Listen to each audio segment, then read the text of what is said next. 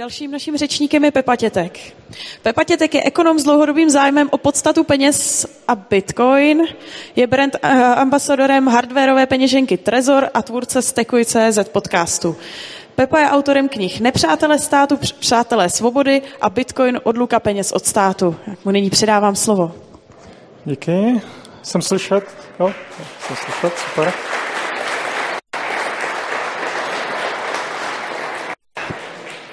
Díky, díky, díky. Uh, fakt mě těší, kolik lidí se schází na takových akcích. Doufám, že jsem pořád dobře slyšet. Jo. Uh, fakt mě těší, jako kolik lidí tady vidím, to je paráda. Někteří mají dokonce moje tričko, což je skvělý. A uh, tak, to, co dělám, to vlastně řekla už Terka, napsal jsem nějaké knížky o Bitcoinu, o libertariánech, dělám podcast, který najdete na stekujte.cz a píšu články teď už primárně v angličtině pro Bitcoin Magazine. Doporučuji číst všechno, co vychází na Bitcoin Magazine, protože to fakt hodně otevírá obzory. A teďka tenhle týden od neděle do čtvrtka jsem byl na jedné akci, eh, která byla asi nejlepší konference, na který jsem kdy byl, a to jsem byl fakt na hodně konferencích během posledních let. Jmenovalo se to Oslo Freedom Forum. Eh, slyšeli jste někdy o tady té konferenci? Chci se zeptat? Pár lidí, pár lidí o tom slyšelo. Je to, eh, byl to asi 13. ročník konference, kterou pořádá Human Rights Foundation, to znamená nadace pro lidská práva. Eh, je to, tuším, americká nadace. A eh, První roč, poprvé na tady té konferenci mělo nějaký větší zastoupení Bitcoin. Jedna, dvě? Jo, pořád jsem slyšel, dobrý. Bitcoin konečně měl veliký zastoupení na této konferenci, protože tradičně to vždycky byla konference plná eh, lidskoprávních aktivistů, eh, uprchlíků z režimů, eh, jako je Kuba, Venezuela, Zimbabwe a tak dále.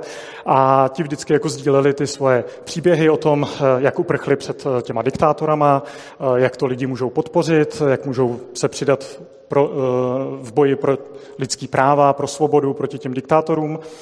Ale Alex Gladstein, já tady možná teďka ukážu tenhle slide, Alex Gladstein, uh, strategický ředitel Human Rights Foundation, tak nějak tušil, že pořád tam chybí uh, něco jako akčnějšího, jak skutečně Eh, ti aktivisti můžou bojovat za svobodu tady a teď, jak můžou prostě posílit tu svobodu těch lidí třeba, kteří v těch zemích zůstávají. A to jsou miliardy lidí, kteří prostě žijou pod nějakýma opresivníma režimama. Samozřejmě, když tam zahrneme Čínu, tak je to těžce přes, eh, těžce přes miliardu lidí. Eh, a Alex Gladstein napsal nedávno knížku, která původně vycházela jako jako články na Bitcoin magazínu, která se jmenuje Check Your Financial Privilege. A tady v té knižce on vysvětluje, že bitcoineři do dnešní doby, do, řekněme, posledních pár let, byli primárně jako euroamerický lidi z Evropské unie, z Evropy a z Ameriky, kteří právě mají to finanční privilegium. To znamená, že máme platební karty, máme PayPaly, máme platební brány, eh, digitální platby, docela důvěryhodné banky, kde nám nemrazejí účty, kde nám nekonfiskují naše naše úspory a všechno to tak nějak jako docela dobře funguje a máme docela nízkou úroveň inflace 2 až 3 řekněme do doby před nějakým rokem tady to docela dobře platilo. Eh, a pro tady ty euroameričany potom Bitcoin není až zas tak intuitivní a ptají se, proč, zatímco tady, eh, jak říká doktor Leo Eze, eh, teďka jsem zapomněl, z jaký africký zemi, ale ten říká, pro nás, pro Afričany, my se neptáme, proč Bitcoin, my se ptáme, jak Bitcoin, protože to proč to už my víme, protože ty naše systémy stojí fakt za nic.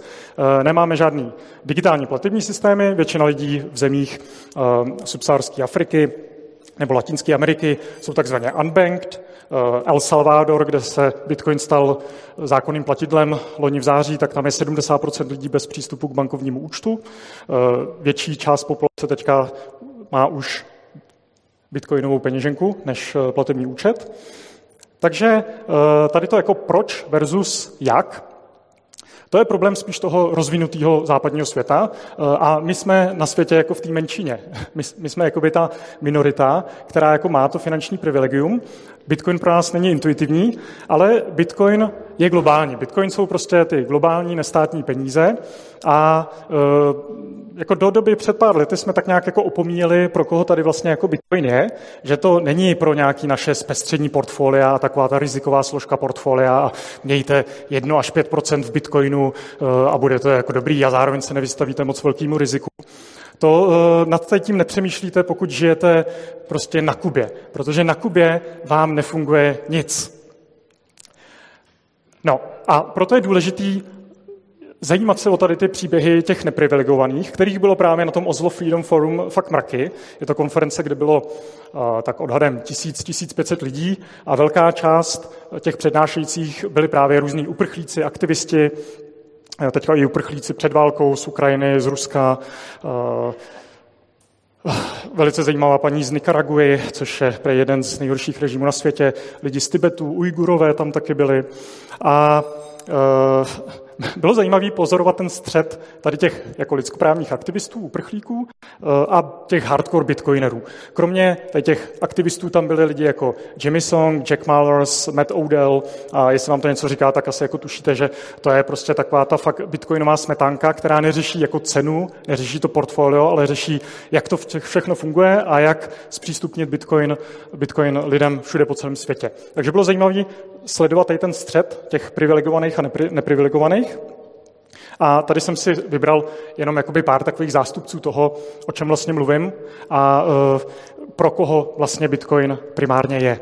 Tak tady to je boss Sobrado, uh, který má kubánský kořeny. On sám uh, se nenarodil na Kubě, měl to štěstí, že se narodil emigrantům z Kuby, vystudoval Cambridge, teďka žije v Londýně, ale byl ve své době jeden eh, z největších prodejců bitcoinů na Kubě, tak jako zprostředkovaně a sám často na Kubu jezdí.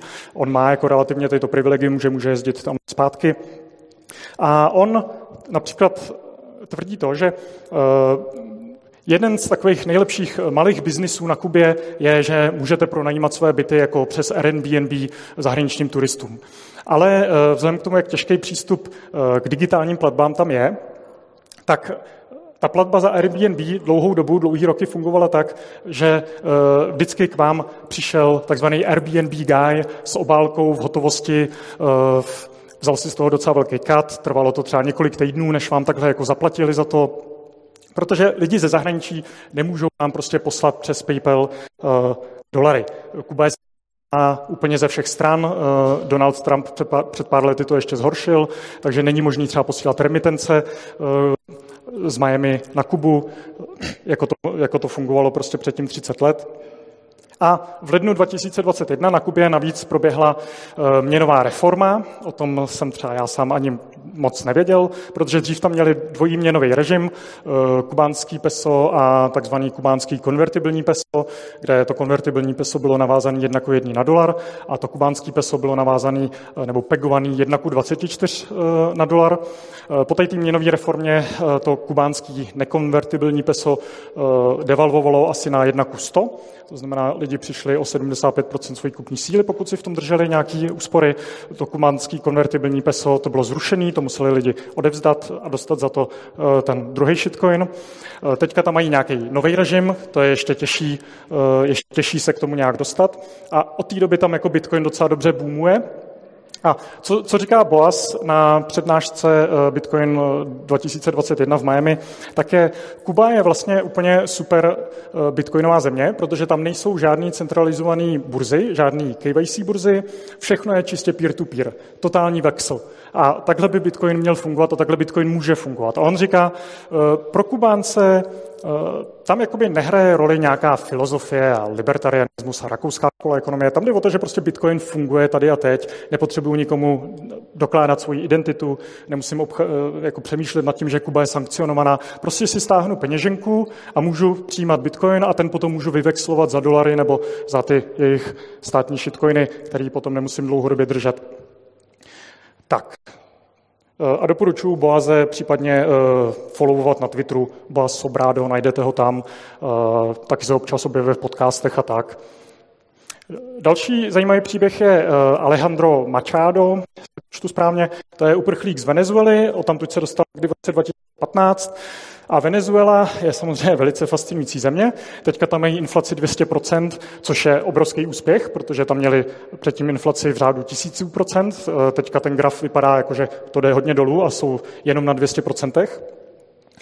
A e, ve Venezuele se ve velkém těží bitcoin, protože tam mají strašně levnou elektřinu, hodně dotovanou. A stát tam nechce bitcoin vyloženě zakazovat, ví o tom, že se tam těží, spíš ten stát chce sám těžit a chce spíš jako e, ty bitcoiny alokovat k sobě. Protože e, tady v tom jsou ty diktátorské režimy docela racionální a docela prozíraví, že vždycky chtějí dostávat ty nejzdravější, ty nejtvrdší peníze k sobě. Dřív to bývaly dolary, teďka to čím dál tím víc začínají být eh, v těchto zemích bitcoiny. Venezuela zase eh, plno sankcí ze všech možných stran. Eh, v roce 2021 tam měli blackouty a Venezuela je docela zajímavá tím, že donedávna to byla v podstatě dost bohatá země, podobně jako třeba Argentína, a uh, jakmile tam prostě přišli ty hardcore socialisti, tak to tam všechno šlo fakt jako do středověku. Jak se říká, čím si socialisti uh, a teďka jsem zase zapomněl ten vtip, čím si socialisti svítili před žárovkama, ne, před svíčkama, žárovkama, no, tak to se právě děje teďka ve Venezuele, v Argentíně, na Kubě a tak.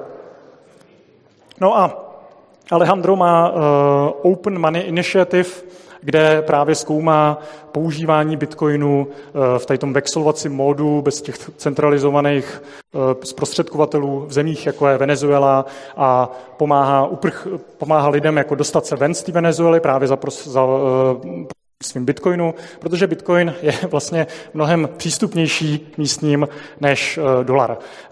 Kdokoliv, kdo má přístup k internetu, ve Venezuele může zveřejnit svoji peněženku, může si udělat nějaký svůj crowdfunding, dostanu se k tomu za chvíli, přes jaký, eh, přes jaký nástroje tohle můžete dělat a kdokoliv z celého světa mu může prostě posílat prostředky. Jo, to jsem ještě zapomněl. Na Kubě tam je velice zajímavý, co říká Boas, že třeba, abyste si jenom zaplatili eh, blbý hosting a udělali si svoji webovou stránku, tak vlastně musíte jít přes Bitcoin, protože přes nic jiného se tam vlastně nedostanete. Eh, a geoblokace, taky na Kubě je geoblokovaných strašně moc jako různých providerů všeho možného, eh, právě hostingové společnosti a tak dále. Takže je to docela zajímavé, že ty lidi budou asi jako mnohem víc digitálně gramotní než jako průměrný Evropan, protože v tom musí umět chodit. Tak a třetí zajímavý příběh je Fodé Diop ze Senegalu, kdy uh, v Senegalu mají měnový režim, kterým, kterýmu se říká CFA frank. Já se chci ptat, kdo z vás slyšel o tady tom měnovém režimu, ten CFA frank je to pár lidí, což je docela dobrý, tak jako 10-15 lidí to není vůbec špatný, protože já sám jsem o tady tom měnovém režimu někdy eh, před rokem ještě nevěděl a upozornil na něj právě Alex Gladstein z té Human Rights Foundation, co napsal tu knížku Check Your Financial Privilege. A CFA frank je způsob, jakým si Francie mohla udržet eh, tu koloniální nadvládu nad svýma bývalýma koloniema, ačkoliv jsou nominálně nezávislí, tak mají pořád peníze, který spravuje francouzská centrální banka. A je to 15 zemí v centrální Africe. Jeden z nich je Senegal, další z nich je eh, Centrální Africká republika, kde právě nedávno udělali z Bitcoinu zákonný platidlo. CFA Frank eh, Fode popisuje, jak v roce, tuším, 94, eh, kdy jeho rodina měla naspěno docela dost peněz, právě tady v tom CFA Franku, tak eh, zažila to, co to znamená používat jako ty státní peníze, které jsou navíc manažované ještě z jiného státu, z jiné země, takže žádná monetární suverenita, protože přes noc se francouzi rozhodli devalvovat CFA frank o 50%. Takže všichni přišli o 50% svých úspor. Eh, původně, když byl CFA frank zavedený v roce 1945, tak jeden CFA frank eh, odpovídal 1,75 francouzskému franku.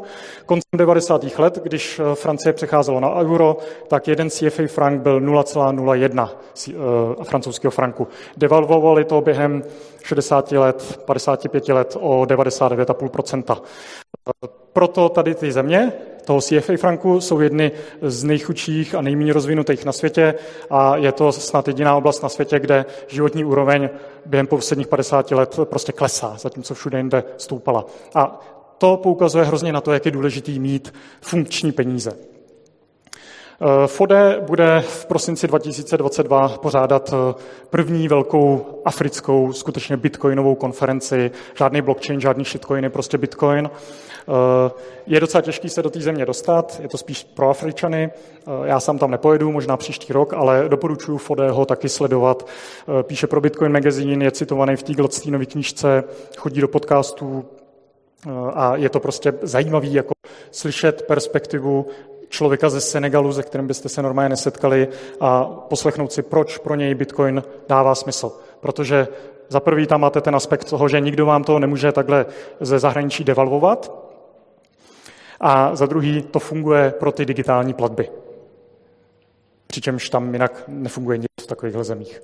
Tak, teďka chci jenom stručně ještě uh, poukazat na to, jaký nástroje můžou lidi uh, z tady těch chudších zemí používat a my samozřejmě taky, například proto, aby jsme se s nimi nějak spojili.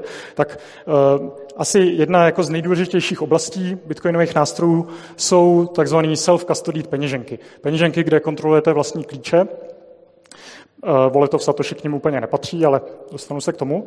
Eh, protože pokud budete držet Bitcoin někde na burze nebo u nějakého správce, typicky to většinou bývá burza, tak prostě jednoduše ani nevlastníte Bitcoin, ani nepoužíváte Bitcoin. Vy vlastníte nějaký derivát, který možná vám vysvětlují nakonec eh, v tom fyzickém Bitcoinu, ale jak teďka zjistí lidi možná společnosti Celsius, která se zdá, že je jako fakt hodně malý krůček od bankrotu, tak jakmile svěříte vaše bitcoiny nějaký takovéhle společnosti, tak je dost možný, že už je nikdy neuvidíte. Prostě nepoužívejte tady ty uh, burzy. Když už si tam něco nakoupíte, tak si to prostě stáhněte nakonec co nejdřív k sobě do vlastní peněženky.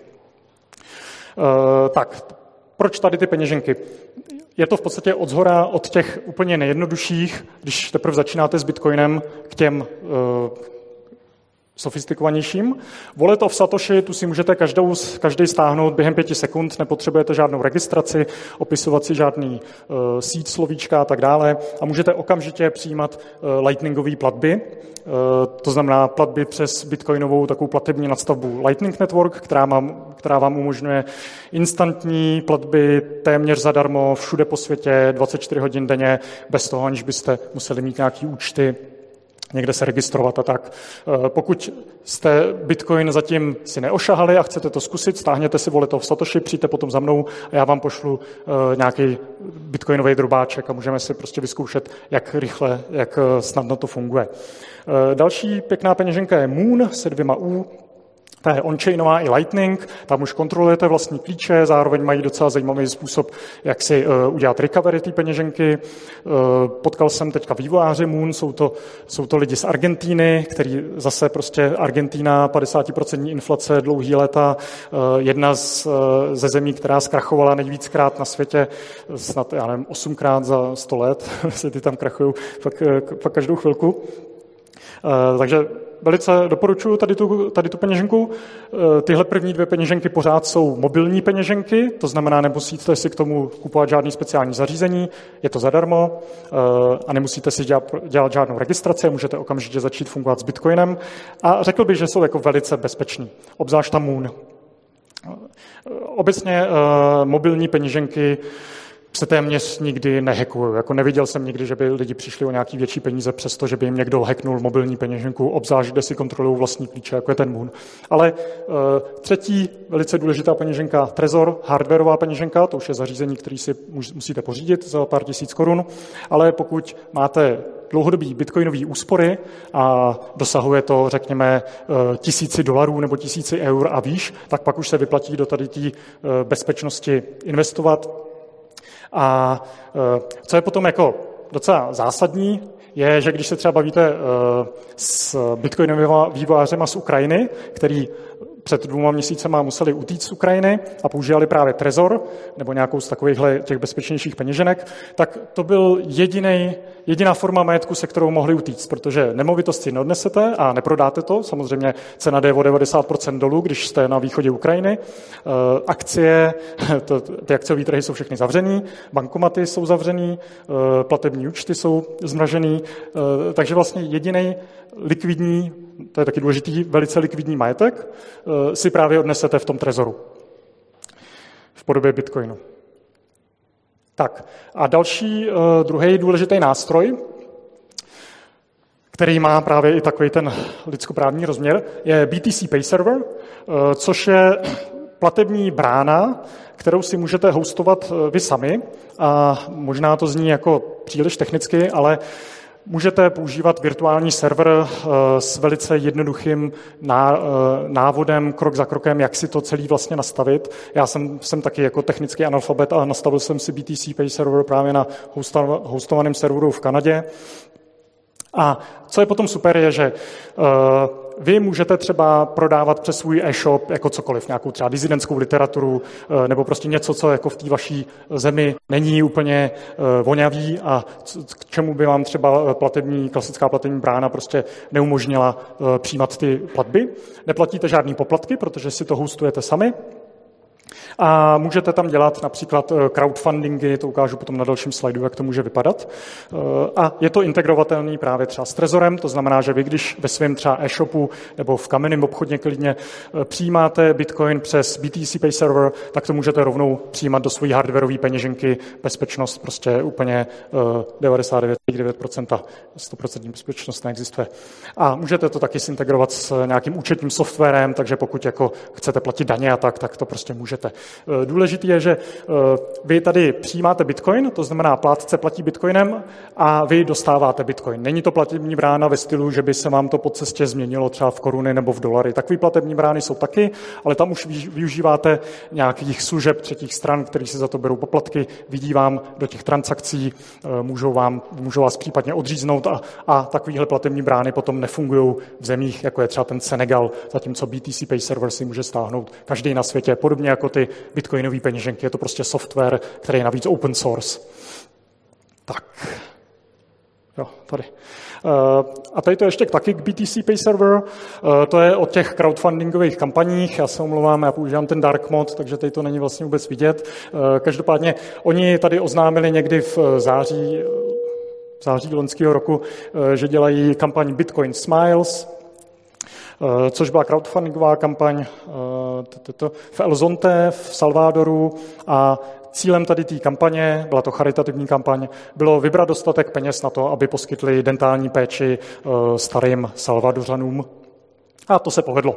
Měli cíl vybrat jeden bitcoin, nakonec vybrali 2,12 bitcoinů, eh, teďka to je nějakých 60 tisíc dolarů, tisíc lidí k tomu přispělo. Eh, a co je na tady tom jako krásný, je, že oni to prostě akorát oznámili na Twitteru, vystavili nějakou stránku a lidi z celého světa mohli prostě přispět eh, jeden dolar 10 dolarů, 100 dolarů, prostě kolik chtěli a nemuseli jako řešit nějaký transakční poplatky nad rámec toho, co si účtou těžaři a e, nemuseli řešit to, jestli jim platba někde z Evropy projde do Salvadoru, což by jako běžnýma platebníma bránama asi jen tak neprošlo. A samozřejmě o tady to měli lidi na uh, Oslo Freedom Forum veliký zájem, protože tady tím způsobem můžete udělat crowdfundingovou kampaň pro uh, pomoc Ukrajincům a takový kampaně běží. Můžete udělat pomoc pro pro uh, pomoc prostě emigrantům ze zemí s diktátorskými režimama. Prostě cokoliv vás napadne a chcete na to vybrat peníze a zároveň nechcete, aby to někdo mohl zastavit a aby mohli přispívat lidi z celého světa, tak právě BTC Pay Server a crowdfunding přes něj je prostě ultimátní, ultimátní záležitost. A opět podotýkám, Bitcoin je likvidní všude na světě. Všude na světě najdete prostě nějaký vexláky, který budou od vás chtít koupit Bitcoin za tu místní měnu. To je jako taky uh, jako věc, která hodně otevírala oči eh, těm aktivistům z těch různých zemích, protože eh, cash funguje vlastně všude na světě a nějaký jako dolarový cash je taky všude na světě. A když má někdo na světě eh, někde dolarový cash, tak jako velice často bude nakloněný tomu, že si bude chtít třeba koupit nějaký bitcoin. Je to čím dál tím častější už v dnešní době. Tak, eh, pokud vás zajímají tady ty témata, eh, ten lidskoprávní aspekt Bitcoinu a jak Bitcoin může používat v tom, mm, pomáhat v tom rozvojovém světě, tak eh, za prvý doporučuji číst ten Bitcoin magazín, tam tady ty témata prosakují čím dál častěji a obzvlášť potom toho Alexe Gladsteina, který tam píše, Human Rights Foundation, už jsem zmínil několikrát, tady to je rakouská podcasterka Anita Poš, která se takhle jako trošku na starý kolena rozhodla, že bude jezdit eh, po, Evro, po světě, eh, byla v Zimbabwe a v Zambii, bude v jeho Africké republice, potom bude v Argentíně, možná jede i taky do Venezuely a právě zkoumá, jakým způsobem Bitcoin může pomáhat eh, tady v těch chudých oblastech. Například dělala rozhovor s Bitcoin Ekasi, což je bitcoinový projekt z jeho afrického slamu. A jeden třeba ze zajímavých poznatků z toho rozhovoru je, že cash v takovýchhle lokalitách, jako jsou nějaký slamy, je vlastně hrozně nebezpečná věc. Vy sebou nechcete prostě nosit jako moc té hotovosti, protože to je to, co se tam krade nejvíc. Zatímco ty smartfony nebo nějaký telefony, to tam má každý. A když máte jenom telefon, tak jako nedáváte nějakým způsobem najevo, že tam skutečně nějaký bitcoin máte. A i kdybyste ho tam měli, tak ho máte třeba pod nějakým pinem, pod nějakým heslem, takže i když vám ten telefon ukradnou, tak nepřijdete o své peníze. Takže bitcoin je v těch lokalitách i uh, jako bezpečnostní nástroj, což mi přišlo jako zajímavý. Tady jako nemám starost o to, že když nosím cash, že by mě někdo okradl, ale hodně, hodně lokalitách na světě to je problém. Uh, a potom ještě doporučuji Eh, já sám dělám Twitter Spaces, eh, který nazýváme Fiat Free a tam se taky bavíme s lidma eh, jako z Libanonu, z Turecka, ze Zimbabwe jsem tam měl taky z Argentíny, a budu tam mít Kubánce, Venezuelce a tak. A bavíme se o tom, jak právě Bitcoin pomáhá tady v těch rozvojových zemích. Takže sledujte, když tak Trezor na Twitteru, sledujte mě, to vám ukážu za chvilku tady uh, Seth Joseph a uh, můžete si potom poslechnout taky nějaký tady ten Twitter Space, přidat se a třeba nabídnout nějakou vlastní perspektivu. Tak, to je z mojí strany teďka všechno, těším se na vaše dotazy a budu tady potom taky na stánku z Brains, uh, budu mít vlastní knížky, ty Bitcoin od Luka peněz od státu, který vám rád podepíšu, nějaký trička a tak dále. Takže díky a teďka se těším na dotazy.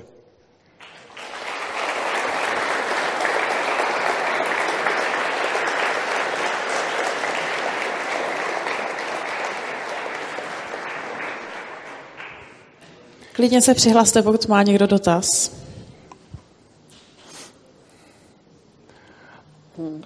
A klidně to může být po tom stánku, to je úplně, úplně v pořádku.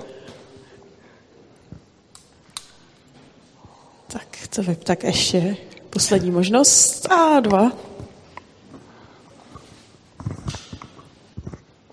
Můžu se zeptat, uh, ty sám pracuješ tedy uh, pro tu firmu Satoshi Labs, jestli ano. se taky uh, do nějak do budoucna uh, máte nějakou vizi přijímání těch Lightning Network Bitcoinu uh, do toho do té samotné hardwareové peněženky?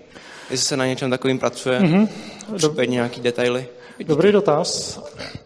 Myslím si, že techno, Technicky je to docela složitý přijímat uh, jako z Lightningu do on-chainu. Možná, že tady tím způsobem funguje submarine swaps. My teďka pracujeme na tom, že budeme mít submarine swapy jako na druhou stranu, že budeš moct zaplatit Lightning invoice uh, z Trezoru přímo.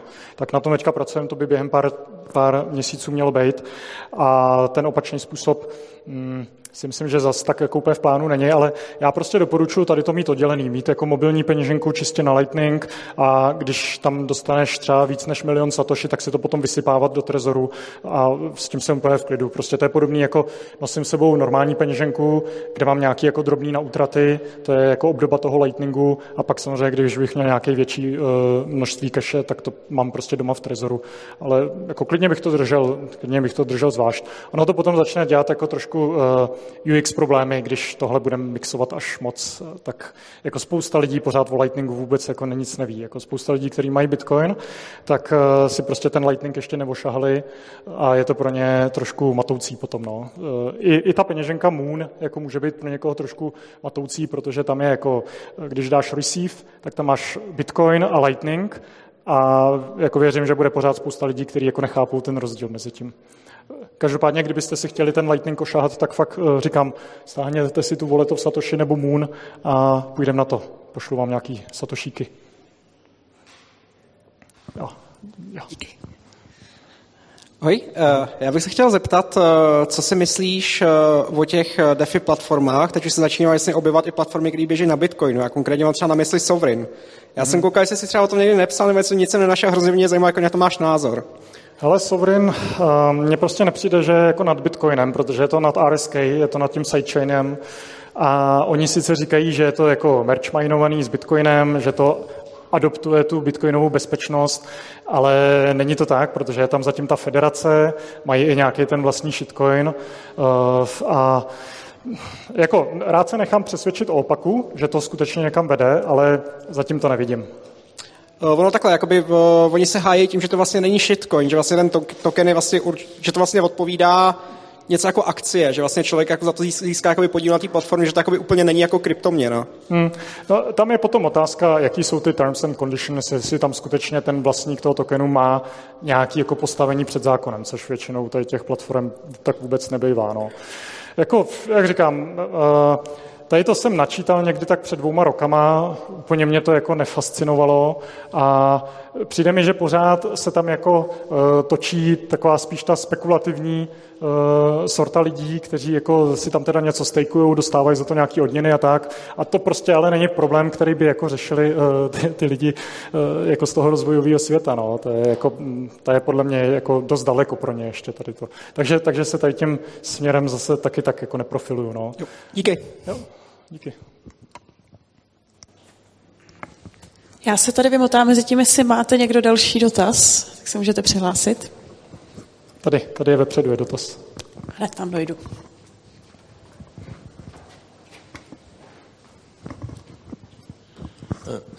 Jak by se to do budoucna řešilo, kdyby se stalo, že nějaká eh, společnost nebo eh, nějaký člověk eh, se dostal k tomu, že bude mít eh, kontrolu nad více jak 50% té hashovací síly na, ten, eh, na tu bitcoinovou síť. Mm-hmm.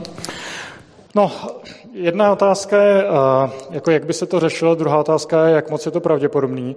Myslím si, že potom to v Číně zakázali mining a ten mining se jako docela dost geograficky rozprostřel, tak je to jako čím dál tím méně pravděpodobný, že by k něčemu takovému mohlo dojít. Uh, druhá věc je, že když teda někdo bude mít těch 51% hash rateu, tak může uh, hypoteticky cenzurovat transakce některých uživatelů tím, že je prostě nepřijme do toho bloku, ale nemůže třeba krást z účtů jiných uživatelů, nemůže krást z jiných adres. Jediný, co jako může vlastně dělat, je uh, cenzurovat transakce a pak double spendovat svoj, protistranu svých pladeb. Eh, tady to jsme viděli jako u hodně shitcoinových sítí, které právě byly zautočený 51%, že to, co ty těžaři potom udělají, je, že pošlou nějaký větší obnos na burzu, tam to prodají za fiat nebo za nějaký jiný coin, ten si vyberou a potom to nahradějí tou alternativní historií uh, chainu, kde jakoby neprošla ta transakce na burzu, takže mají jak výnosy z toho prodeje, tak ty původní coiny. To je to, co jako potom můžou ty těžaři dělat. Je to nepříjemný, nicméně není to destruktivní k té síti ale ta pravděpodobnost něčeho takového na Bitcoinu si myslím, že je jako menší a menší, čím dál tím menší. Jako před deseti lety by se to stát mohlo docela jednoduše, teďka velice těžko. Ještě nějaký dotaz? Tak já už asi nikoho nevidím. Tak já Pepovi ještě jednou poděkuju